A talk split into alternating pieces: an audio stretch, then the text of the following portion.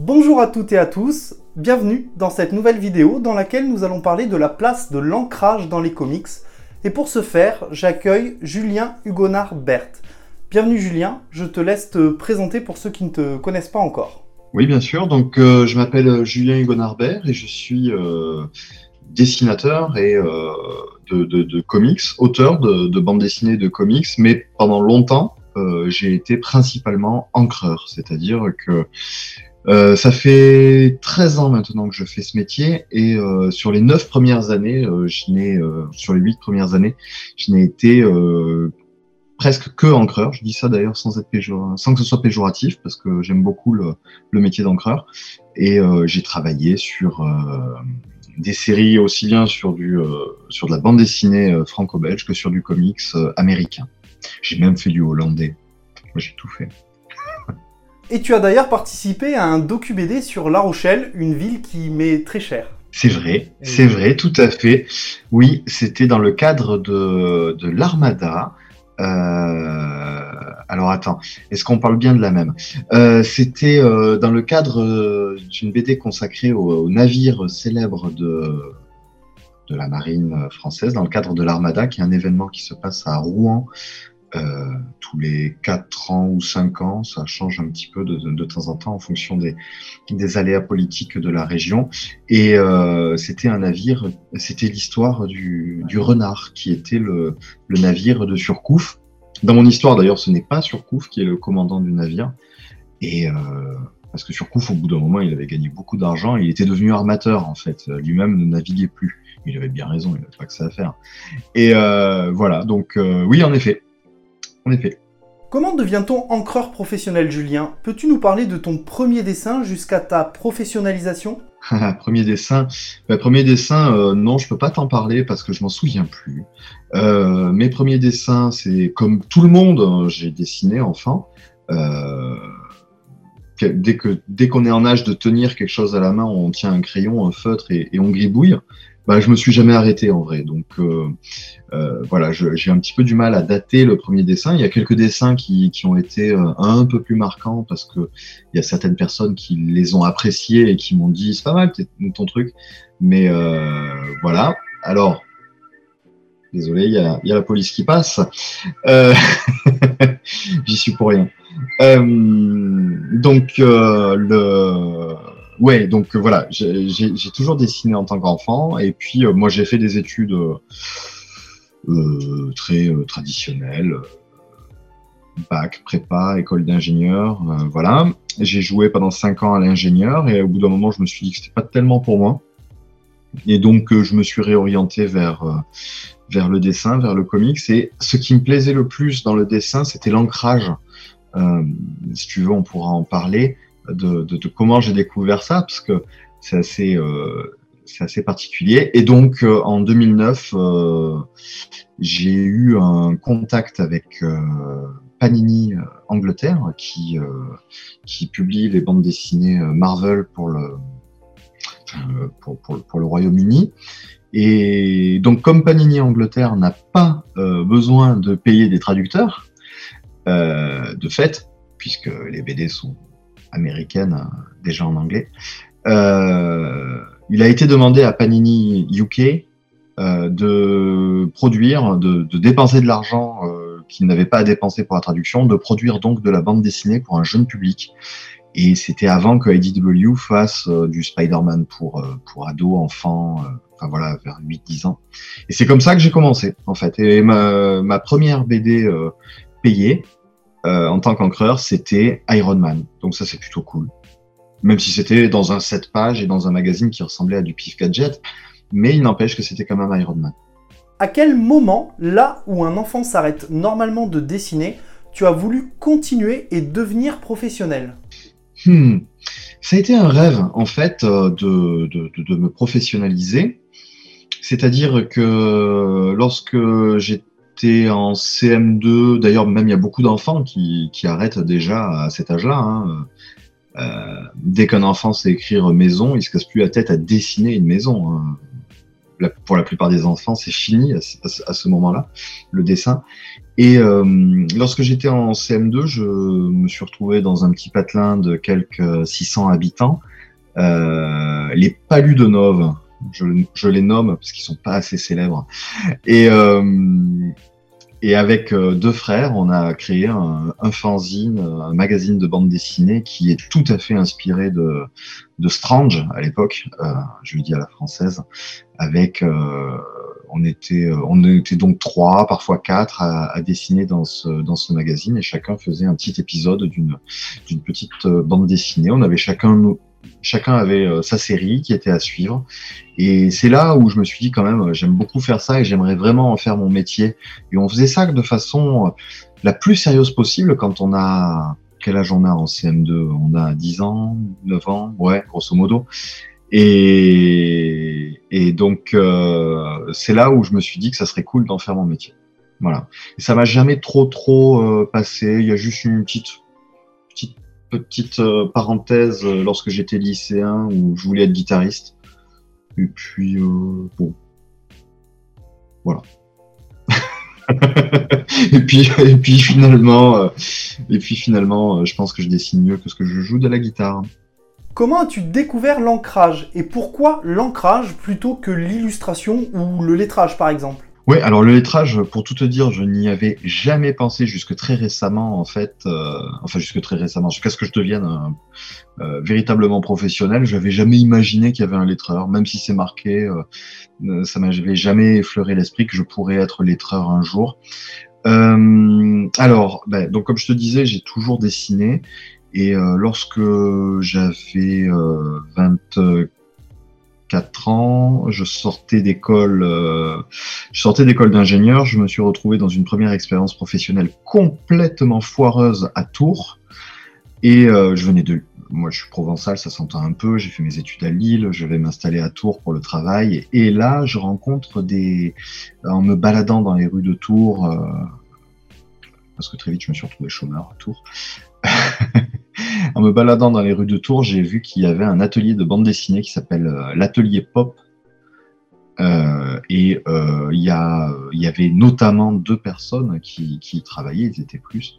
Il y avait Eric Derian, qui se fait surnommer Turalo, qui par la suite d'ailleurs est devenu directeur, ou en tout cas directeur pédagogique, c'est peut-être un petit peu peut-être pas tellement dans la partie artistique, euh, euh, administrative, mais plutôt artistique. Donc, Éric Derian, qui est devenu le directeur de l'école Brassard-Delcourt à Paris, donc une école pour, pour former des, auteurs. Et puis, il y avait également Joanne Leroux, qui signe sous le nom de Ulcer, et lui qui plus récemment a fait une bande dessinée, notamment, enfin tous les deux ils en ont fait plein de bandes dessinées, hein. mais euh, Joanne a fait a fait une BD consacrée une adaptation de la, de la web série euh, La Lazy Company. Bref, donc ces deux personnes-là étaient euh, résidents de l'atelier pop. Euh, je tape à la porte, je vais montrer mes dessins, comme ça. Et ils me disent, bah écoute, tes dessins, ils sont vachement bien, c'est vraiment cool. Seulement voilà, tu es en train de tout pourrir avec ton ancrage. Et ça me gonflait de faire de l'ancrage à l'époque, parce que l'ancrage, en vrai, quand on dessine, est pour 80% des dessinateurs, si ce n'est plus. L'ancrage, c'est l'étape chiante. Excusez-moi pour les gros mots. Euh, c'est le moment où on repasse des traits, c'est-à-dire qu'on a déjà fait un storyboard, on fait un crayonné détaillé, et après il faut repasser encore une fois ce crayonné à l'encre. Et là, le dessinateur qui s'est déjà tapé le storyboard, les crayonnés, il en a plein le derrière et il, et, il, bâcle, il bâcle la fin de son dessin. Et donc, in fine, ça fait un dessin qui est bâclé. Et donc, c'est ce que m'ont dit euh, Eric et Joanne, qui m'ont euh, invité, euh, incité à vraiment me pencher sur l'ancrage. Et, je me suis pris au jeu. Je me suis acheté un pinceau, pinceau, encre, et, et puis c'est parti. Et par la suite, je bâclais mes dessins pour pouvoir faire de l'ancrage, parce que c'était ça qui m'éclatait le plus. Et lorsqu'en 2008, euh, je décide d'arrêter ma carrière d'ingénieur, je, me dis que ça serait cool de, tenter ma chance. À ce moment-là, j'avais 29 ans. Euh, pas de charge familiale importante. Donc je je me dis que je vais tenter ma chance pour arrêter d'être ingénieur dans l'industrie en Europe et et plutôt que d'être dessinateur, j'opte pour l'ancrage parce que, encore une fois, c'est ce que je préférais faire. Et je me, de toute façon, je me sentais pas suffisamment aguerri euh, pour, euh, pour tenir les 20 pages par mois. À ce moment-là, même c'était 22 d'ailleurs. Les 22 pages par mois, euh, c'est un rythme de dingue quand on est dessinateur. Et, puis le, le fait d'ancrer, ben, on est en duo avec plein de dessinateurs différents. c'est vraiment, vraiment passionnant cette étape-là parce que euh, si j'ancre Stéphane Roux ou si j'ancre Stéphane Créti, euh, il y a deux styles d'ancrage, euh, deux styles de dessin pardon, qui sont assez différents. Je ne sais pas si je les ancre véritablement de façon différente, mais le rendu final est totalement différent et ça c'est c'est vraiment plaisant. Comment obtiens-tu un contrat? On vient te chercher, tu postules? Alors actuellement, je n'obtiens pas de contrat. voilà, soyons clairs. lorsque en 2013, 2013 14, pardon. Fin 2014, euh, j'ai euh, terminé euh, ma période sur Injustice chez DC Comics. j'ai ancré l'année 2 en grande partie de Injustice Gods of Us euh, bah, j'ai pas retrouvé de, de, de, de, nouveaux contrats réguliers. J'ai continué à en créer hein, pendant pendant quelques temps, euh, mais c'était ponctuel. C'était pour remplacer, euh, c'était pour remplacer soit un dessinateur qui avait du retard, donc euh, j'allais l'assister, soit un épisode par-ci, euh, une couverture par-là. Mais c'était pas, c'était pas comme lorsque je travaillais sur Injustice ou, ou sur Star Wars, où j'avais tous les mois un épisode à en créer et de façon je dis pas que j'étais en CDI, mais je savais euh, chaque mois euh, ce, que, le mois d'après euh, allait être. Donc actuellement, non, j'ai plus de contrat et d'ailleurs, j'ai changé un peu mon fusil d'épaule. Donc, ayant des difficultés depuis 2014 à trouver des contrats réguliers, bah, j'ai dû me résoudre au bout d'un moment. Il m'a fallu bien deux ans hein, pour pour me pour me botter les fesses et me dire, bah, dans ces cas-là, euh, si j'ai plus de dessinateur à ancrer, euh, je vais être mon dessinateur. Voilà.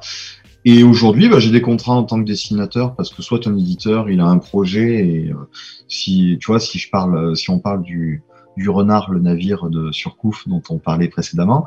Euh, c'est un éditeur qui s'appelle qui s'appelle Olivier Petit, euh, maison d'édition Petit à Petit, qui est à, situé à Rouen et qui euh, bah, qui a envoyé un mail aux auteurs rouennais qui connaissaient. Est-ce que j'ai besoin de quelqu'un Je me suis proposé et puis voilà.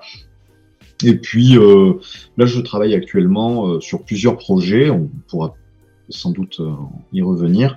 Euh, voilà, donc euh, il y en a un où c'est un scénariste qui est venu vers moi, en l'occurrence c'est Jean-Marc Lenné, ce qui est hyper flatteur quand on est euh, courtisé par un scénariste. Enfin, c'est un ami en vrai, mais ça faisait longtemps qu'on se disait que, ça serait cool qu'on puisse bosser ensemble et, et ce que ce qu'on peut se dire autour d'une bière à la fin d'un salon, c'est une chose, mais si ça se concrétise avec un coup de fil en disant j'ai un projet pour toi, est-ce que j'ai pensé à un projet qu'on pourrait faire ensemble, est-ce que ça t'intéresse? Ça, c'est vachement bien. Mais globalement, euh, que ce soit avant, lorsque j'étais véritablement encreur, ou aujourd'hui, euh, lorsque je me considère plus comme auteur euh, plus complet, en fait, parce que même ma BD, je l'écris, donc voilà. Il y a, y a beaucoup de copinage euh, c'est du réseau. Alors on pourra dire que c'est du piston, euh, d'autres on pourra dire que c'est plutôt du réseau. Euh, moi, presque tous mes contrats en tant qu'encreur, c'est parce que le dessinateur avait besoin d'un encreur et qu'il me connaissait et qu'il m'a demandé à moi est-ce que tu es dispo? Oui. Est-ce que je peux donner ton nom à l'éditeur? C'est comme ça que ça s'est fait. Et tu, vois, si je te parle du, du projet de bande dessinée, c'est le scénariste qui. C'est parce que c'est parce qu'on se connaît euh, et qu'on a discuté de ce projet que qu'on est amené à travailler ensemble. Il n'y a pas vraiment de, de, de, de, j'ai pas vraiment postulé sur grand chose récemment. Julien, peux-tu nous expliquer comment travaille un encreur? Est-ce que c'est de façon traditionnelle, numérique, seul ou plutôt en équipe? Il y a dix ans, je t'aurais fait sans doute une, une réponse très très très très différente. Euh, Jusqu'il y a dix ans, je t'aurais dit que l'encreur travaille euh, la plupart du temps seul, euh, chez lui, Il reçoit euh, ses pages via FedEx ou plus rarement avec des scans euh, qu'il imprime avec son imprimante en bleu très clair. Il encre sur papier, il rescanne à nouveau, il l'envoie au coloriste.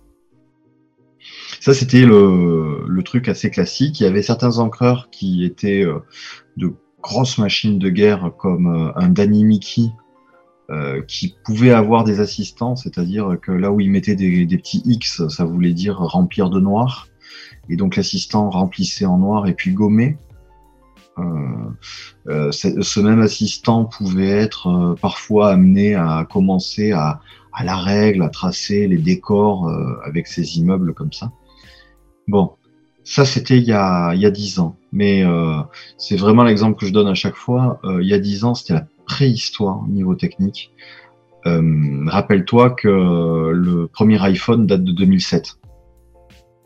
Euh, tu vois, il y a 10 ans, c'était en 2011, euh, on était, euh, c'était peut-être l'iPhone 3, on en est à l'iPhone 12, 15, je ne sais même pas combien on en est. Euh, le temps a passé et euh, la technique a évolué. Et donc euh, beaucoup de beaucoup de dessinateurs maintenant vont travailler en numérique directement avec un Photoshop, avec une Cintiq, avec Clip Studio Paint, avec un iPad. C'est mon cas d'ailleurs. Moi, je suis sur, sur iPad beaucoup lorsque je, lorsque je dessine et que je fais ma propre bande dessinée. Et euh, dans ces cas-là, ben, le dessinateur, plutôt que d'avoir un outil euh, qui, est, euh, imite le crayon, il prend un outil euh, informatique qui imite l'encre directement et il n'y plus besoin d'encreur. Donc, il y a encore des encreurs, bien entendu. Hein. Tu vois, j'ai parlé de Mickey, il y a Jonathan Glapion, il y a Scott Williams, ce sont des rockstars de l'ancrage et ce sont des, génies de l'ancrage, vraiment. Mais ils sont aussi en duo avec des dessinateurs qui sont un peu des vieux de la vieille, euh, sans être péjoratif, c'est-à-dire Jim Lee, ça fait 30 ans qu'il est dans le business avec Scott Williams, 30, 35 ans peut-être même. Euh, donc euh, Jim Lee a le poids, en plus de par sa hiérarchie, il a le poids de dire à son éditeur, euh, moi je veux que ce soit Scott Williams qui m'ancre. Euh, il y a d'autres éditeurs qui, qui, vont un petit peu préférer que l'encreur fasse tout tout seul pour simplifier, pour fluidifier, parce que chaque intermédiaire est un potentiel euh, maillon faible qui pourrait faire planter la chaîne de production d'un comics. Et comme m'avait dit le premier éditeur que j'ai rencontré, c'était Dan Didio, il m'a dit, tu sais, entre la qualité et le délai, je choisirai toujours le délai. Mais si la qualité n'est pas là, je ne ferai pas appel à toi le mois prochain. Et voilà. Donc tout ça pour dire que c'est pour ça que c'est devenu hyper difficile pour les encreurs moyens. Je pense que je suis pas un mauvais encreur, mais euh, mais mais il y en a plein des encreurs qui ont mon niveau et ces encreurs là aujourd'hui ils ont beaucoup plus de problèmes et même tu vois un, un Danny Mickey qui auparavant avait un studio, c'est-à-dire qu'on savait pas bien bien qui c'est qui quoi euh, sur les planches. Aujourd'hui, je suis pas persuadé qu'il ait encore un studio. On a moins besoin d'encreurs. Et donc la technique s'en ressent euh, comme ça. Et, et, et, pour, pour compléter encore plus la, la, réponse, je dirais que s'il y a eu une période où les encreurs ont un petit peu travaillé en numérique pour aller plus vite, pour fournir plus, euh, la plupart des encreurs maintenant travaillent en... Euh, je ne crois pas qu'il y en ait beaucoup qui travaillent en numérique, des encreurs, parce que euh, c'est un travail de plus en plus difficile à trouver, c'est de plus en plus rare de trouver du taf en tant qu'encreur, donc autant avoir des originaux à vendre. Voilà, donc si tu bosses en numérique, euh, tu es un petit peu limité. Pourquoi travailler de cette manière? Est-ce que c'est l'évolution technique qui te l'impose? Et du coup, quelles sont les autres techniques d'ancrage? Bon, donc euh, il y a le, oui, il y a, y a, la technique qui, qui, il y, a la, y a la rapidité en fait de production qui l'impose un petit peu, c'est-à-dire que euh, remplir un ciel étoilé en, en numérique, euh, si tu fais du Star Wars, ça, ça, te prend deux minutes, tandis que si tu le fais sur papier, euh, tu, tu, remplis en noir, déjà ça prend un peu du temps de remplir en noir, il faut que tu attendes que ça sèche, il faut que tu mettes un pochoir pour protéger les vaisseaux, pour ensuite prendre une brosse à dents avec de l'encre blanche pour faire tes étoiles. Tu vois, c'est beaucoup plus d'étapes. Donc euh, tu, je dis pas que tu perds du temps parce que c'est un très beau rendu. Je suis fan du papier, hein. mais euh, n'empêche que c'est pour ça qu'on est passé de plus en plus en numérique. Mais c'est surtout les dessinateurs qui, euh, ça, leur, ça leur est un gain de temps euh, phénoménal. C'est-à-dire que déjà, ils peuvent utiliser des modèles 3D pour euh, les décors. C'est-à-dire que le décor va être fait une fois. tu vois, si tu dois, si es dessinateur de Captain America, son bouclier avec, avec les, donc c'est des cercles concentriques, mais avec la perspective, ça te fait des, des ovales. ouais, dessiner un ovale, c'est juste, c'est juste un cauchemar. Et donc ça, si tu le fais en numérique, tu as le modèle 3D du bouclier, tu l'intègres directement dans ta page et ça y est, c'est fait. Euh, cette partie-là, elle est plus à faire. Euh, tu peux, bidouiller des photos pour avoir un décor. Tu peux, euh, et puis surtout, moi c'est surtout pour ça que je l'utilise. Si la tête est trop grosse, tu sélectionnes la tête, tu la redimensionnes et t'as pas besoin de gommer et de recommencer. Donc ça, c'est un vrai, vrai, vrai gain de temps. Peux-tu nous parler du circuit de l'ancrage, s'il te plaît, de l'obtention de ton contrat jusqu'à la publication de l'œuvre? À quel moment et comment reçois-tu les planches? Oui, donc euh, bah, moi je m'insère entre le dessinateur et le coloriste en tant qu'encreur, c'est comme ça que ça se passe.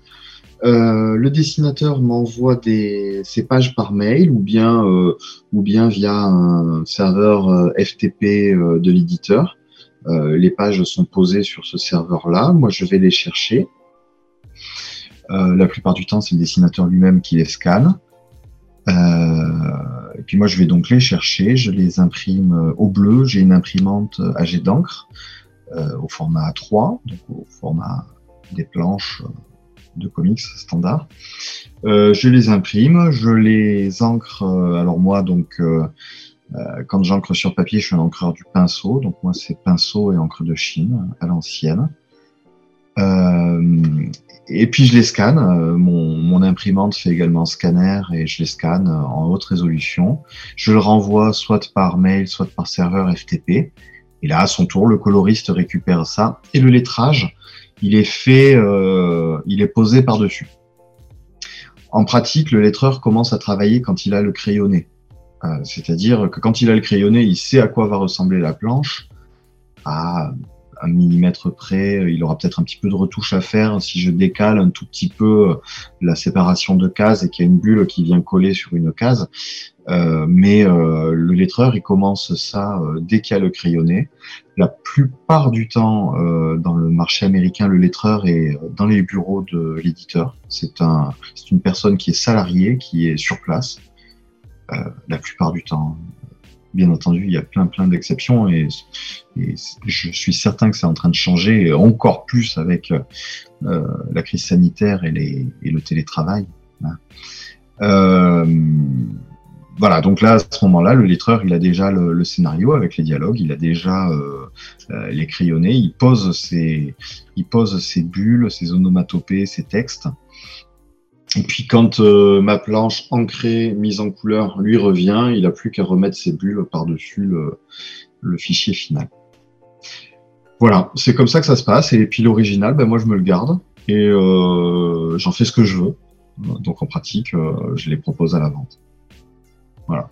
Voilà pour te dire à peu près le, trajet. Quand les petites exceptions près, ça m'est arrivé deux trois fois où sur Crost, j'avais toujours des blue lines que j'imprimais, mais par contre, euh, on me demandait, pour une raison que j'ai toujours pas bien comprise, de poster mes originaux par FedEx. Ça leur coûtait un bras, mais euh, c'était ce qu'ils souhaitaient faire. Donc c'est pas moi qui les scannais. Enfin, j'ai scanné quand même par sécurité si, un colis était perdu, mais voilà, ça ne, servait pas, ça ne servait pas pour la production. Et puis, euh, lorsque j'ai travaillé sur euh, Star Wars Agent de l'Empire avec euh, Stéphane Roux, Stéphane Roux m'a envoyé ses originaux parce que lui souhaitait que j'encre directement sur ses crayonnés. je crois que c'était le seul cas où j'ai véritablement ancré sur un crayonné. Et donc je recevais un colis FedEx et j'ancrais directement là-dessus. Et là par contre je scannais et j'envoyais. C'est moi qui gardais les, qui gardait tous les originaux et ensuite on se les redispatchait entre nous. Julien, peux-tu nous parler de l'adaptation? Il me semble que c'est une qualité nécessaire aujourd'hui vis-à-vis du dessinateur. Ah oui.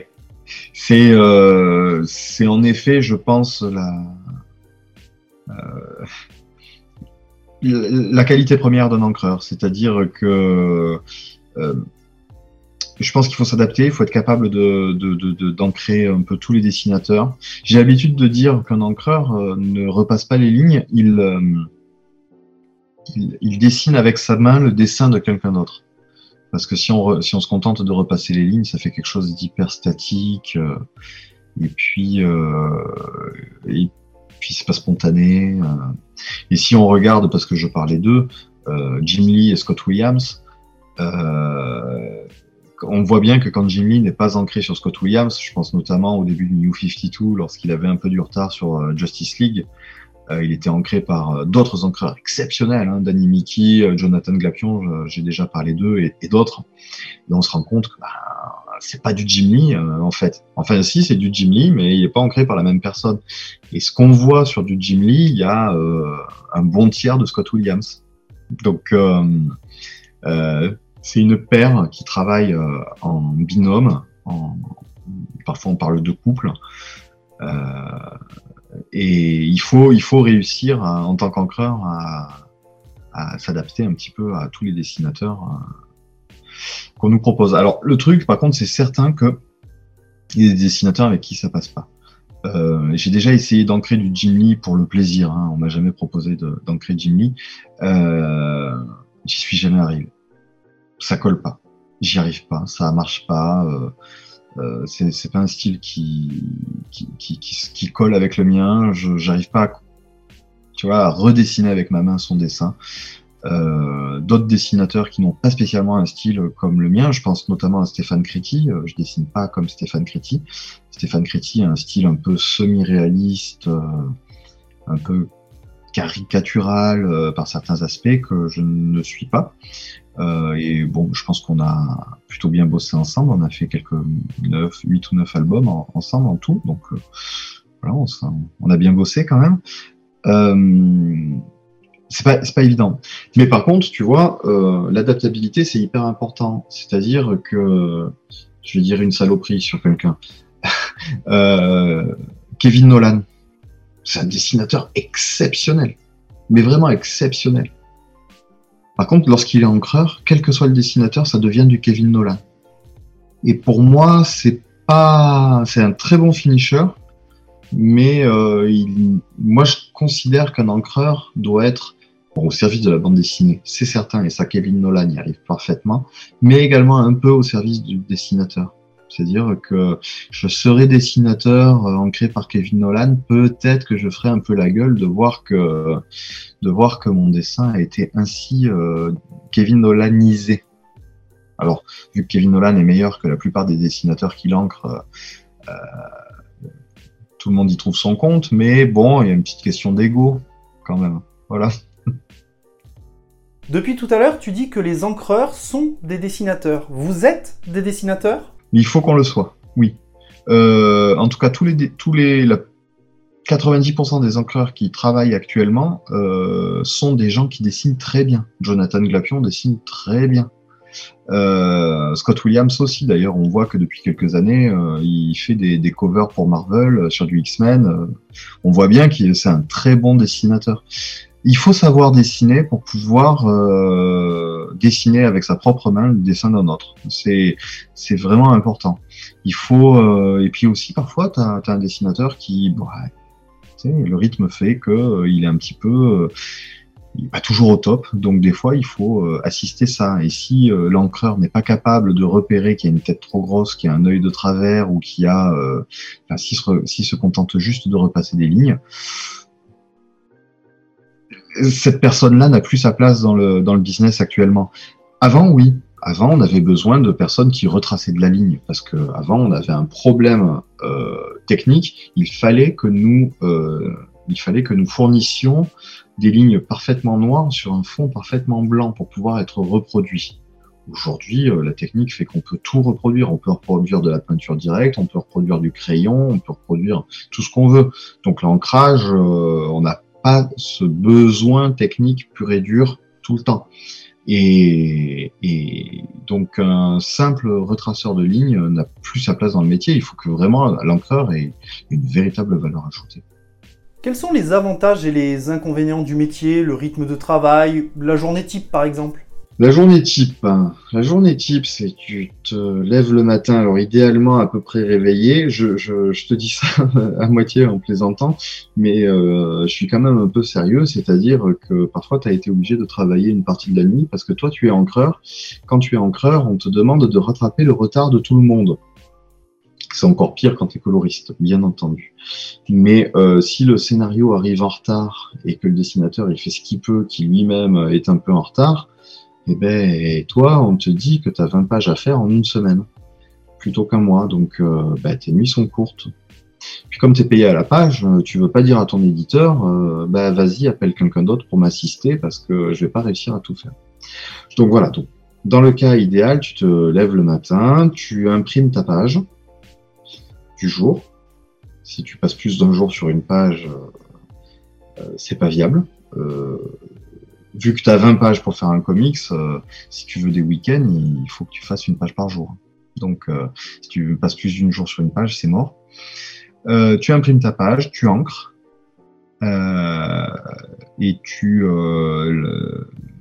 et tu la poses. Moi, généralement, d'ailleurs, c'est plutôt ça ce que je fais. C'est-à-dire que j'imprime ma page, j'encre, je reprends ma page de la veille, si j'ai le temps, et je regarde ça avec euh, quelques 20 heures de décalage et je viens corriger des petites enfin des petits trucs, des petites erreurs si je pense qu'il y a des choses à corriger. Là, je scanne et j'envoie la page de la veille. Ça, c'est dans le cadre idéal, vraiment.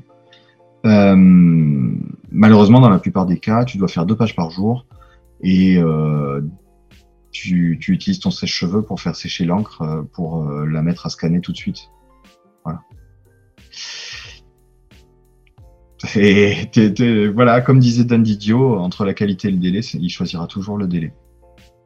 Et les avantages du coup?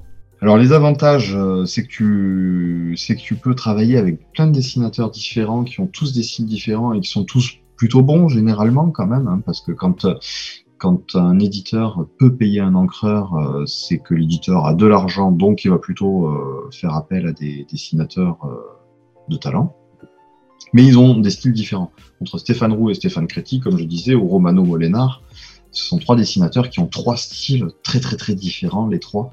Et donc ça c'est génial, quoi. C'est-à-dire que tu te retrouves, euh, c'est un peu comme si tu faisais, euh, si tu faisais une partie de tennis et tu étais face à Nadal, et puis euh, après tu te fais, j'en sais rien, moi, une, une, une partie d'un autre sport et était avec le champion du monde de cet autre sport et tu t'éclates comme ça euh, de partout sans que ce soit trop trop euh, redondant. Alors forcément, quand tu es sur une série, euh, tu te tapes 20 pages par mois du même dessinateur, avec les mêmes personnages, ça. Il y a un côté, bien sûr, un peu routine dans ce métier. Mais le fait d'être encreur, tu as possibilité de passer d'une série à, une autre. Lorsque je travaillais sur Injustice, je faisais également du Star Wars en parallèle. Donc j'avais Bruno Redondo, euh, le dessinateur espagnol actuellement sur Nightwing, et euh, comme dessinateur sur Injustice, et j'avais euh, en parallèle Stéphane Créti euh, sur Star Wars. Et même je faisais quelques pages avec Romano Molenar pour un éditeur hollandais. J'ai fait jusqu'à une cinquantaine de pages. par mois, donc ça c'était un rythme énorme. Hein. Je travaillais 7 jours sur 7, et je, dormais peu. Enfin, encore une fois, quand tu es payé à la page, c'est assez intéressant. Et ben c'est génial parce que moi j'ai pas de lassitude en fait en tant qu'encreur. Alors qu'en tant que dessinateur, il y a des fois où moi, au bout de cinq pages, j'ai envie de faire autre chose en fait. Alors, et j'aime y revenir. Mais lorsque j'ai fait cinq pages de ceci, ensuite je vais faire une illustration euh, ou une commission pour quelqu'un, ensuite euh, un peu de pub pour un autre, puis je reviens faire cinq pages de ma BD, mais je suis pas capable moi, de, faire de faire euh, une quarantaine de pages comme ça, non-stop d'affilée. Je me lasse. Et ça c'est ça c'est génial en tant qu'encreur, c'est que tu te lasses pas. Et puis et puis bon Financièrement, un encreur est payé euh, la moitié de ce qu'est payé un dessinateur, mais comme euh, la plupart des encreurs sont capables d'ancrer plus de deux fois plus de pages que le dessinateur, un encreur peut même gagner plus d'argent qu'un dessinateur. Je parle pas des royalties, par contre, parce que les royalties sont plus faibles pour les encreurs que pour les dessinateurs. Mais euh, voilà, ça, aussi, c'est un avantage. Moi, quand je faisais, comme, comme je te disais, mes, mes mois à 50 pages, j'étais euh, plus confortable que les dessinateurs. Peux-tu nous parler de ton tout premier contrat? Donc, j'obtiens ce contrat en allant à Bristol, euh, donc euh, en Angleterre. Il y avait une convention dans, dans, dans, un hôtel, je rencontre Dan Didio, je rencontre plein de dessinateurs avec qui je suis resté en contact encore aujourd'hui, donc des dessinateurs britanniques. Euh, j'ai de super souvenirs de cette période. J'arrive là tout gamin avec, euh, enfin tout gamin, j'ai déjà 30 ans, mais euh, avec mon portfolio sous le bras et tu vois, je me retrouve face à des gens comme Dave Gibbons, donc Watchmen pour ceux qui ne voient pas qui c'est, Steve Pugh. J'adore Steve Pugh depuis depuis son son passage sur, je me souviens plus si c'était le Paradise ou Universex de d'Alex Ross enfin la suite de Earthfix. et, euh, et tous ces dessinateurs, Charlie Adlard aussi, euh, Walking Dead, Sean Phillips, tous ces dessinateurs étaient adorables avec moi en fait. Ils m'ont tous pris sous, leur aile. Howard Checking, qui je montre mon portfolio, il y a Dan Didio qui passe, Howard Checking qui, qui interpelle Dan Didio et qui fait Hé hey Dan, viens voir, viens voir.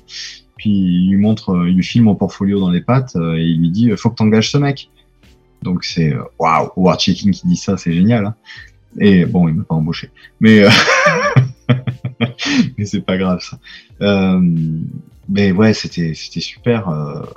Et donc de là, je rencontre un, dessina un dessinateur et coloriste, John Charles, qui avait une table là-bas. Et je montre mon boulot. Il trouve que c'est bien. Et je rencontre Ed Hammond, qui était éditeur chez, euh, qui est toujours d'ailleurs éditeur chez Panini Angleterre. Et c'est le soir en fait euh, au bar, euh, parce que donc la convention se passait dans un hôtel. c'est le soir au bar où on discute avec tous ces tous ces Anglais et Ed va voir John John Charles qui était à ce moment-là seulement coloriste pour Panini. Et John, ça faisait un moment qu'il faisait des appels du pied en disant j'aimerais bien dessiner aussi. Et, et Ed dit à John, bah écoute, voilà ce qu'on va faire. Toi tu dessines et toi tu encres. Et c'est comme ça que c'est comme ça que j'ai eu ce contrat euh, autour d'une bière euh, au bar, euh, bière payée par Charlie Adlard. C'était sympa. Et puis ben voilà, ben l'histoire, c'était un 7 pages avec Iron Man face à Modoc. bon, c'est pas mon à John non plus, je pense que c'était pas notre travail le plus c'était pas, c'est pas celui que je mets en avant hein, aujourd'hui pour, euh, pour me vendre, bien entendu. Il y a plein de choses que je ferais différemment aujourd'hui. Euh, à ce moment-là, j'avais un peu la sensation que la plume pouvait mieux convenir pour ce, pour ce, cette histoire. Mais, euh, ça fait des traits qui sont très, qui étaient très euh, rigides. Bon, ça, ça correspond pour Iron Man. Hein. Iron Man, est très, est très coincé. Euh, c'est pas quelqu'un de souple. Mais euh, heureusement que c'était Iron Man. Si tu étais euh, Spider-Man, je crois que l'éditeur m'aurait dit bon, écoute, euh, c'est pas terrible. Peux-tu nous parler des différentes séries sur lesquelles tu as travaillé? Celles qui t'ont marqué notamment professionnellement, humainement, celles qui t'ont posé des défis, des particularités? Humainement euh, et ouais, professionnellement aussi, euh, pour une autre raison, ça a été Star Wars, Agent de l'Empire. Euh, parce que euh, je me suis retrouvé à travailler euh, donc avec Stéphane Roux, qui a donc dessinateur français que je connaissais un peu. On s'était croisés en convention. J'avais ancré certains de ses dessins pour m'entraîner. Hein. Moi, j'ai commencé ma carrière en faisant les conventions et en demandant aux dessinateurs présents est-ce que est-ce que je peux te prendre un est-ce que je peux est-ce que tu pourrais m'envoyer des crayonnés pour que je m'exerce? Et Stéphane m'avait dit c'est cool ce que tu fais. Il faudrait qu'on bosse ensemble. Et euh, donc Steph euh, avait été embauché sur, sur une nouvelle série Star Wars, donc Agent de l'Empire, encore une fois, écrite par John Ostrander. Et euh, il revient vers moi en me disant j'aurais pas le temps de faire et dessin et ancrage, donc est-ce que tu es dispo pour le faire? Moi j'ai signé mon contrat le 4 mai, alors quand on fait du Star Wars May the Force, c'est assez drôle, c'est assez sympa. et puis Et puis Stéphane m'avait vraiment pris sous son aile pour. il m'a vraiment appris l'ancrage en fait. à ce moment-là, ça faisait deux ans que j'ancrais à peu près.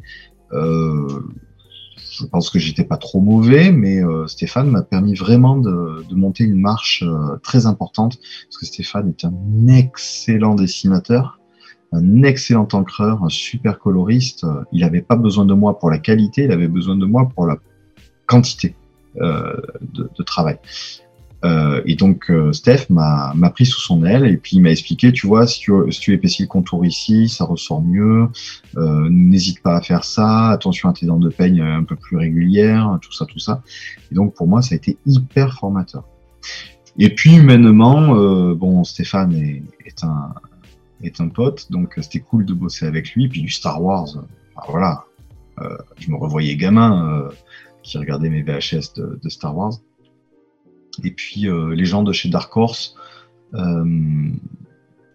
j'ai adoré travailler avec les gens de chez Dark Horse. Tu m'entendras, pas dire des compliments sur toutes les équipes éditoriales avec lesquelles j'ai bossé, mais alors Dark Horse, Dark Horse sont vraiment. Euh, c'est une. T'as l'impression d'être dans une famille.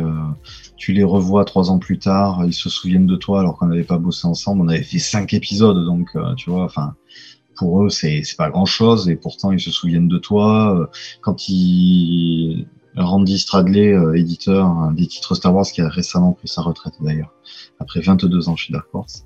Euh, Randy, euh, voyant sur Facebook que je venais en voyage euh, sur la, sur la côte ouest, dit Est-ce que tu passes par Portland? Si oui, tu, tu viens nous voir au bureau. Et il a pris toute sa journée pour nous faire visiter, pour aller au resto, pour nous faire visiter les locaux, pour nous faire visiter le, le bled, parce que c'est une toute petite ville, Milwaukee, dans la banlieue de Portland. Euh, C'était vraiment idéal. Et quand j'ai recroisé Mike Richardson il y a quelques années maintenant à, New York, euh, il me dit euh, mais euh, toi t'es bon à ce moment-là ils avaient perdu Star Wars euh, il y avait euh, des séries qui vivotaient euh, ils étaient un peu mal quand même il hein, faut reconnaître je, je, crois que malheureusement ils sont un peu mal aujourd'hui encore Mike Richardson donc le, le, le patron de, de Dark Horse qui m'avait vu juste donc la fois où j'avais visité les bureaux de Dark Horse avec Randy, tu vois, qui me croise dans New York, qui me reconnaît. Bon, ok, j'ai un accent français, c'est assez facile à reconnaître euh, dans les allées, mais euh, qui me dit, euh, bah toi t'es encreur, tu tu sais dessiner si t'es encreur. J'ai fait ouais, ouais, pas un peu quoi, tu vois. Et il me dit, ben envoie-moi ton projet, crée ta BD, envoie-moi ton projet. Moi je cherche des projets. Et c'était génial. C'était génial de bosser avec ces gens-là. C'était en plus de ça ceux qui payaient le mieux. Mieux que Marvel, mieux que DC. Et, pas qu'un peu, genre 50% de plus.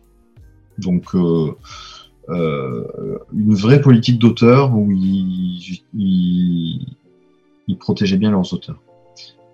Ensuite, l'autre expérience qui pour moi a été la plus importante, ça a été Injustice pour DC Comics parce que ça a été une série qui, euh, qui a commencé comme un espèce de produit dérivé d'un produit dérivé parce que euh, à la base on a Superman dans les comics, ensuite on, ils en ont fait un jeu vidéo et là on a fait un comics sur un jeu vidéo donc c'est le serpent qui se mord la queue et ben, contre toute attente, Tom Taylor, qui est maintenant une star à ce moment-là, euh, il n'était pas plus connu que ça et il faisait des étincelles sur Injustice, c'était exceptionnel le scénario. Et moi, j'ai adoré bosser sur, sur ça. Et comme je disais à ma compagne, euh, lorsque j'en créais une des pages du, du tout premier épisode, euh, je lui disais, euh, waouh, dans cette page, j'ai Lex Luthor, Superman, Catwoman, Wonder Woman, Green Lantern, Green Arrow, Black Canary, tout ça sur la même case. C'est un rêve de gamin. C'est un rêve de gamin. Raconte-nous quelle a été la série ou la planche pour laquelle tu as pris le plus de plaisir à ancrer et pourquoi euh, bah, Il y a ce que j'ai fait avec euh, Stéphane Roux, donc sur, euh, Star Wars, comme je te disais, alors parce que c'était hyper formateur. Et puis c'est un dessin qui est très élégant, qui est très, très sexy, très, très beau. Et pour une autre raison, donc je reviens sur Injustice, où là j'ai pris beaucoup de plaisir à ancrer, euh, mais pas spécialement pour les dessins, mais surtout pour les personnages et ce qui s'y passait. C'est-à-dire que moi, quand je voyais les planches qui arrivaient, je disais Waouh Je me dis Oh putain, il a tué un gris de lanterne, tu vois. C'est-à-dire que j'étais le, premier lecteur, j'étais aux premières pages, aux premières loges. Donc ça, c'était génial. Mais j'ai adoré bosser. Euh, c'est pas de la langue de bois. Hein. Il y a des dessinateurs euh, que ça m'a gonflé d'ancrer. Il y en a que ça m'a fait chier. Euh. Et si, tu veux de l'honnêteté, euh, j'ai ancré une fois du John McCrae sur, euh, sur une BD pour Panini. Euh, plus jamais ça, c'était l'horreur. C'était vraiment pas amusant. Donc c'est pas de la langue de bois ce que je vais dire, mais Stéphane Créti, j'ai beaucoup aimé ancrer son style, donc un peu plus un peu plus baroque, quoi, avec des personnages qui ont des nez de travers et tout. Ils sont des trognes, quoi, les personnages. Il y a vraiment des, des trucs particuliers. Et puis j'ai aimé, euh, pour une autre raison, Romano Molenar, parce que Romano, Romano Molenar, qui a un style euh, très image, on va dire, et là j'ai pu m'éclater à faire plein de hachures euh, comme, comme, Scott Williams, ou je me suis éclaté à faire ça, et c'est tellement dynamique d'ancrer Romano Molenar qu'en fait, limite, tu l'ancres debout, tu passes trois heures sur une planche, parce que ça va hyper vite, parce qu'il y a ta main qui va super vite sur la planche. C'est. Encore une fois, c'est ça qui est génial quand tu es encreur. C'est que quand tu travailles avec des dessinateurs différents, tu te retrouves à, à avoir des styles différents et à t'éclater différemment avec chacun, sans que ce soit monotone. Et à contrario, la série ou la planche qui t'a semblé la plus difficile? Une des premières séries que j'ai faites euh, pour le marché américain, la première série que j'ai faite pour le marché américain, c'était Crossed Family Values. Donc du Crossed, euh, pour ceux qui ne situent pas, c'est comme une, c'est comme une invasion zombie, mais ce sont pas vraiment des zombies, ce sont des gens qui sont atteints d'une maladie qui les rend euh, violents. Euh, ils ont plus aucune inhibition. Ils, violent, ils tuent, ils mangent et pas forcément dans cet ordre-là. Donc euh, il y a eu des pages un peu gore quoi, à, à ancrer, c'était pas trop trop ma cam. Euh, c'était très malsain. Mais bon, euh, l'histoire était cool quand même si on aime le malsain, mais ouais, ça n'a pas été mon, ça pas été le kiff. Il y a aussi parfois des, il y a aussi des moments où on est un peu en porte-à-faux lorsqu'on est encreur. C'est quand un éditeur euh, quand un dessinateur est en retard et que l'éditeur est dit au dessinateur, alors parfois c'est on est un peu le on est un peu le bâton, tu vois. Euh, l'éditeur va dire au dessinateur, euh, tu sais, si tu vas pas plus vite, je vais donner tes pages à un encreur. Là, le dessinateur il fait, oh non, pitié, pas ça, je vais aller plus vite. Donc déjà, tu fais des pages d'essai pour rien, parce que tu sais déjà à la base que tu es une espèce de d'arguments pour que le dessinateur se magne. Et puis parfois, ben, le dessinateur, il, accepte qu'un encreur euh, l'assiste euh, parce que soit euh, il faut terminer un album, et ça c'est surtout dans la BD franco-belge en fait, parce que par exemple, surtout chez Soleil d'ailleurs, quand une série capote un peu, que le tome 1 est sorti, qui a pas fait de ça n'a pas fait un chiffre de vente phénoménal, mais que le dessinateur a déjà commencé le tome 2, euh, ben, il lui reste 15, 20 pages à faire, ou même un tome entier à faire, et pour terminer un diptyque, le dessinateur, ça le gonfle, et il accepte déjà un autre contrat parce qu'il voit qu'il va pas avoir de royalties sur cette série. Donc je me retrouve à ancrer cette série-là, donc il y a une série que personne ne lira, euh, que même moi, je, je n'y vois aucun intérêt à part être payé.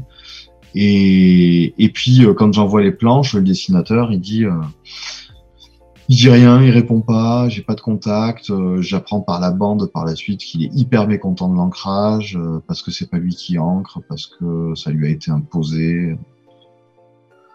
Là, c'est pas marrant. Voilà. Tu, fais le dos rond, t'attends de terminer tes 40 pages et tu prends le chèque. Tu as déjà ancré du Ghost Rider, il me semble. Est-ce qu'il fait partie des personnages les plus difficiles à ancrer, au même titre qu'un Batman ou qu'un Spawn? D'une part parce que la plupart de ces comics se passent la nuit, mais aussi parce que ces personnages ont des tenues sombres. Oui. Euh, alors j'ai ancré du Ghost Rider Bon, c'était un peu particulier. Euh, c'était pour la gamme Panini, plutôt pour un jeune public. Donc ça se passait certes de nuit, mais il fallait pas qu'il y ait des aplats de noir parce que on sait qu'un plus jeune lecteur va préférer qu'une nuit soit mise en couleur en bleu marine plutôt que d'avoir un véritable aplat de noir. Donc non, en fait, mes pages de Ghost Rider n'étaient pas trop sombres. Maintenant, ce que tu dis est tout à fait juste, c'est-à-dire que Batman sur la nuit noire, euh, bon, il va falloir trouver des stratagèmes pour le faire ressortir parce que le personnage tout en noir sur la nuit noire, euh, c'est pas simple. Eh ben, ça, c'est un vrai challenge pour les encreurs et c'est passionnant. C'est passionnant. Je donne quelques cours d'ancrage euh, dans, une école parisienne qui s'appelle Lizards Digital. Et euh, c'est mon exemple à chaque fois. Alors là, je prends Batman, mais en effet, tu as raison, ça aurait pu être Ghost Rider. En plus, Ghost Rider, il est sa propre source lumineuse. Euh, le crâne est souvent la source lumineuse de, de l'image, le crâne en fait. Euh, le cuir qui brille un peu, euh, la nuit, euh, si à Ghost Rider tu rajoutes la vitesse, c'est génial, c'est le pied pour un encreur. honnêtement, moi j'ai adoré Ghost Rider dans les années 90, je suis vieux. j'ai lu Ghost Rider à l'époque des Midnight Sun avec Howard Mackie au scénario et puis c'était Javier Saltarez et, et surtout Marc Texera au dessin.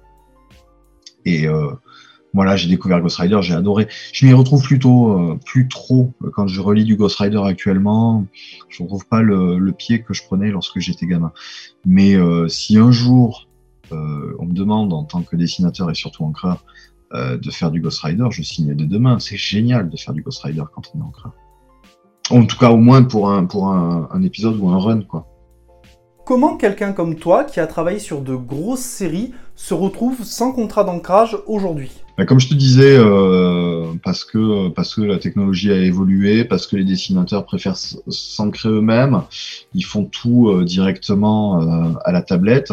C'est le cas de Bruno Redondo, euh, ça a été le cas de Stéphane Créti, euh, parce qu'une envie aussi, euh, c'est pas qu'on s'entendait plus, euh, c'est que, alors pour Bruno, je pense que c'était une question de rapidité, hein, soyons clairs, un peu poussé par le changement éditorial de chez, de DC Comics. À ce moment-là, Bruno donc a, pris l'ancrage, aujourd'hui il fait son ancrage directement en numérique. Euh, Steph, ça a été par, envie d'expérimenter, en fait. Ça faisait, euh, euh ça faisait 5-6 ans qu'on travaillait ensemble sur, euh, que ce soit sur des BD de pirates, sur des BD de SF, sur du Star Wars, sur, euh, on a même fait une adaptation de HeroCorp, la série du, de Simon Astier, le frère d'Alexandre Astier. Et voilà, donc euh, ça faisait un moment qu'on travaillait ensemble, qu'on travaillait en duo, et je pense que Stéphane, il avait juste envie de, reprendre, enfin, je pense, je le sais, il avait juste envie de reprendre l'ancrage parce que parce que c'était le pied de reprendre l'ancrage. Euh, il était passé, il avait expérimenté en, en, numérique, il avait expérimenté, il avait pendant un temps souhaité faire de la euh, de la couleur directe sur crayonné pour donner un effet euh, peinture. Voilà, il avait envie de faire évoluer le style. Donc euh, oui, c'est vrai que je me retrouve comme ça, un peu, euh, ben, si on parle d'un couple largué. je vais être honnête, c'est pas toujours simple hein, à vivre quand on est encreur, parce que parce que on se rend compte à ce moment-là qu'on dépend d'autres dessinateurs, en fait, qu'on n'est pas qu'on dépend de quelqu'un d'autre pour son métier. Mais euh, moi aujourd'hui, euh, je trouve, euh, il m'a fallu un temps, hein, encore une fois, pour, pour, pour, rebondir. Euh, c'est pas évident hein, quand tu fais 9 ans à ne faire que de l'ancrage, de se dire bon, mais maintenant je vais être dessinateur. Ah, euh, tu sais, lorsque je faisais qu'une commission par-ci par-là ou une dédicace en salon, euh, j'avais pas tant d'expérience. Et donc, bah, un peu de temps de, reconversion et maintenant je trouve ma vie professionnelle passionnante, je passe vraiment du coq à l'âne. C'est ça qui est génial. C'est-à-dire qu'il y a des fois où je vais faire un design pour un t-shirt ou un mug euh, pour Abyss Corp pour faire euh, du Cthulhu. Euh, le, dans la même journée, parfois, je vais faire une intervention dans, un, dans une école. Euh, le lendemain, euh, je fais un 5 pages sur l'histoire de la ville de Rouen. Euh, le surlendemain, euh, j'ai une commission avec euh, donc je continue à jouer avec les, vieux super-héros que j'apprécie, même si j'ai plus de contrat avec Marvel et DC. Je fais une commission pour, pour quelqu'un qui me demande un Batman ou n'importe quel autre personnage. Donc c'est hyper vaste. J'ai pas j'ai pas deux journées qui se ressemblent. Et ça c'est vraiment ça c'est vraiment c'est vraiment génial. Comment s'est faite la transition entre l'encreur et le dessinateur? Facilement Brutalement? Très dur, très dur. Euh, très dur pour euh, aussi pour l'ego. Hein, euh, bon, quand on n'a pas de contrat qui tombe, on se dit mais je suis une merde ou quoi? Il y a eu vraiment des moments de de déprime, voire de dépression. Hein, parce que quand ça fait 9 ans que tu as un rythme comme ça, avoir tous les mois un épisode ancré, et que d'un coup tout s'arrête, enfin pas d'un coup en vrai, mais, mais que ça s'arrête, c'est très frustrant. Euh, mais euh, au fur et à mesure que, à ce moment-là, donc je faisais de plus en plus de, de commissions, donc je me suis mis à de plus en plus dessiner, bah, de commissions pour vivre en fait, hein, tout simplement. Hein. Euh, donc je me suis mis à dessiner de plus en plus et et c'est là où, euh, au fur et à mesure que je, au début c'était une contrainte, hein, ça m'éclatait pas, euh, c'était parce qu'il fallait le faire, voilà. Et maintenant que maintenant j'y prends vraiment goût et même pour tout te dire, moi qui ai toujours vécu que dans un monde en noir et blanc en tant qu'encreur, je fais ma couleur. Donc alors là, tu vois, c'est tout fou le camp.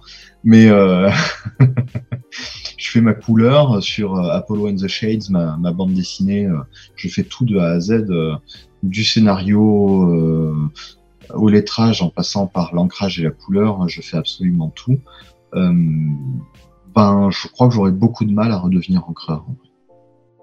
Euh, bon, forcément, si on me propose euh, une série comme Injustice avec tout le succès que ça a eu et donc les royalties, euh, je vais pas te baratiner, c'était plutôt bien payé. J'aurais du mal à refuser, mais je crois que je, crois qu'il en faudra beaucoup pour que je m'y remette à l'ancrage à proprement parler. Encore une fois, c'est sans, sans, sans, du tout dénigrer l'ancrage. J'adore ancrer.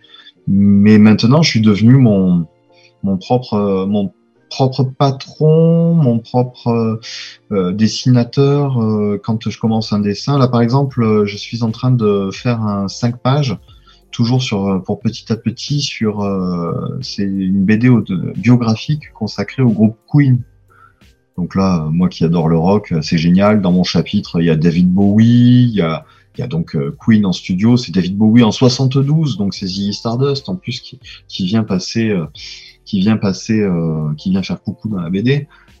c'est génial, c'est génial. Et c'est pas moi qui vais le mettre en couleur. Bah, j'ai un petit, je crois que j'aurais un petit pincement à envoyer les pages en noir et blanc comme ça. Tu vois, le genre de truc qu'avant, je me sentais pas du tout maître de mon, de mon dessin, avant, de mon ancrage. Je disais, euh, je suis au service du dessinateur, je fais le meilleur ancrage possible, mais c'est pas moi qui ai écrit l'histoire, c'est pas moi qui l'ai mise en scène.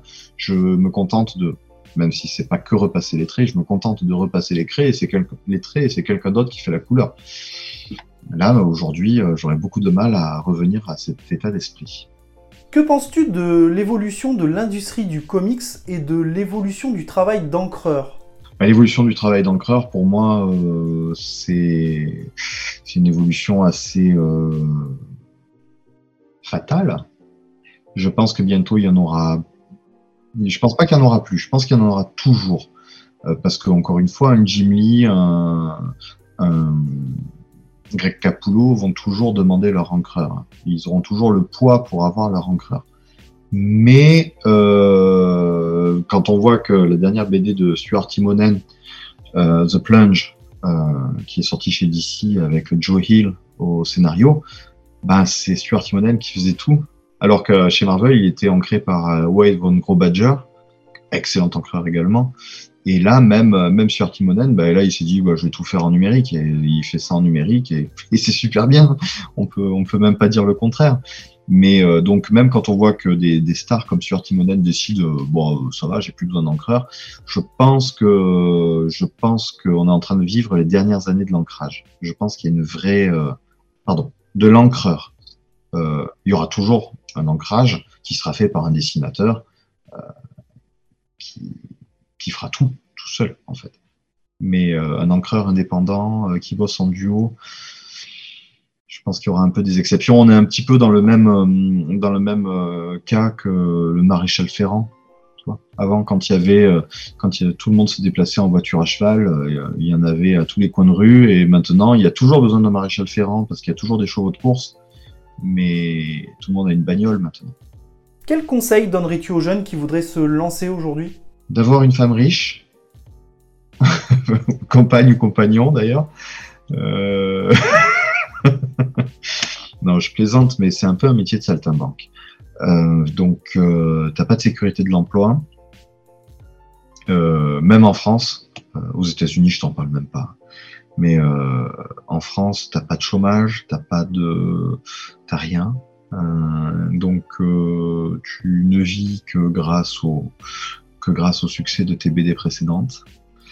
Donc euh, oui, faut. Moi, mon conseil sur euh, si quelqu'un souhaite se lancer dans la bande dessinée, c'est de faire autre chose. Je dis pas de pas se lancer dans la BD, c'est de faire autre chose à côté. C'est-à-dire de faire du jeu vidéo, de faire de l'animation, de faire euh, de la pub, de faire du storyboard de film, de faire n'importe quoi qui, qui, pourrait utiliser le dessin. Mais il y a besoin de dessinateurs. Hein, quand on voit Enfin, moi, quand je vois mes élèves euh, euh, en, à l'ISART, euh, école donc de jeux vidéo, animation, effets spéciaux, il y a un Hall of Fame avec les élèves qui ont participé à des projets hyper prestigieux et je pense qu'ils trouvent facilement du travail. Maintenant, pour la bande dessinée, ben, je, moi, j'ai tendance à malheureusement, malheureusement, penser comme beaucoup d'éditeurs euh, que c'est pas un métier, c'est un hobby. Moi, c'est mon métier euh, de dessiner. Je me considère, je me revendique auteur de bande dessinée, mais en vrai. En vrai, je dois faire 5, euh, 5 pages de BD par mois. Le reste du temps, c'est de l'illustration. C'est de la commission, c'est du cours, c'est c'est du design pour voilà comme je te disais un mug, un t-shirt ou quoi. Je me, je me revendique auteur de bande dessinée, mais mais c'est pas mon métier en vrai. En vrai, c'est mon hobby, c'est ce que je fais quand j'ai du temps. Donc quelqu'un qui débute, euh, bah ouais, je lui conseille de se professionnaliser dans, dans quelque chose euh, et de pas mettre tous ses œufs dans le même panier. Et mais de le faire quand même, par contre c'est hyper intéressant de le faire. En plus de ça, on est dans une, dans une période qui est passionnante. C'est-à-dire que les, mon iPad est plus grand qu'un comics. Donc même si je suis toujours attaché au papier, je peux lire sur iPad. C'est plus grand que le comics que je vais acheter. Euh, euh, et du coup, si on lit en numérique, on peut tout faire. On peut imaginer que la case, plutôt que d'être un JPEG, ça va être un GIF et que cette case va se mettre à clignoter. Et imagine ce qu'on pourrait faire un comics avec. Euh, euh, je te parle pas de motion comics, hein, je te parle pas de d'animated comics ou je, ne sais quoi hybride, mais imagine ce qu'on pourrait faire avec des couleurs qui clignotent quand il y a le Doctor Strange qui qui vient faire euh, ses sorts. Donc on est vraiment dans une dans une dans une période hyper captivante de, de la BD. Donc euh, j'invite vraiment les les, les, ceux qui veulent le faire à le faire, mais qui se trouvent une autre solution. Et c'est aussi parce que c'est, enfin, un peu le serpent qui se mord la queue, c'est-à-dire que la période est passionnante parce que les éditeurs perdent pied un petit peu, parce qu'on n'a plus forcément besoin d'éditeurs. Si on veut, on peut, on peut passer par euh, du financement participatif pour faire, euh, pour faire, pour faire notre bande dessinée. Et inversement, les auteurs ont besoin du financement participatif parce que les éditeurs euh, n'ont plus autant d'argent à investir euh, dans, dans, des projets auxquels ils croient que moyennement. Donc, euh, moi aujourd'hui, si, si quelqu'un me dit je veux faire de la BD, je dis fonce, fonce. T'as as un ordinateur, c'est tout ce dont tu as besoin pour faire ta BD. Tu peux, tu peux, tu peux trouver un, tu peux trouver un imprimeur euh, sur Internet qui te fera ça à pas cher, qui pourra te faire une série de 100 exemplaires. Tu n'as pas besoin d'avoir 3000 exemplaires à imprimer. Euh, tu, tu, peux avoir le financement participatif pour avancer l'argent. Tu peux... Euh, voilà, faut y aller. Mais de là, de là à en vivre, les places sont chères. Voilà. Tout le monde ne s'en sort pas. Julien, merci énormément pour ta participation. Je te laisse conclure avec le mot de la fin. Euh, oui, c'était assez sombre là quand même la fin entre euh, les encreurs qui sont tous en train de mourir et, euh, les éditeurs qui, tirent la langue. Ouais, c'est sombre, mais vraiment j'insiste sur ce point, c'est passionnant. Quand quand on voit ce que fait Brian Kivone euh, sur euh, chez Panel Syndicate comme Private Eye avec Marcos Martin où euh, on a possibilité de télécharger des chapitres pour un prix. c'est nous qui nommons le prix, comme Radiohead avait fait il y a quelques années avec un album où on pouvait mettre zéro si on souhaitait. Et si t'es hyper fan, tu peux mettre 150 dollars l'épisode. Il y a plein d'initiatives, c'est passionnant. Et et donc, comme je disais, moi, je travaille sur. Euh, j'ai plusieurs projets, mais j'en ai, un qui me tient beaucoup à cœur. C'est ma bande dessinée à moi, Apollo and the Shades. Je fais tout de A à Z. Pour l'instant, je démarche même pas les éditeurs. Je continue à avancer. Alors, je le fais un peu sur mon temps libre, parce que, parce que comme je disais, euh, les à côté me permettent de vivre. Euh, mais je suis très très serein et ça c'est je suis très serein parce que je sais que ma BD pourra euh, trouver un moyen d'exister. Je dis pas qu'elle va trouver son, public, ça je sais pas, euh, j'espère, mais euh, je sais que je pourrais la proposer un jour à des gens, que ce soit que ce soit via financement participatif, que ce soit via d'autres d'autres moyens. Et il y a il y a 10 ans, il y a 15 ans, j'aurais tenu un tout autre discours.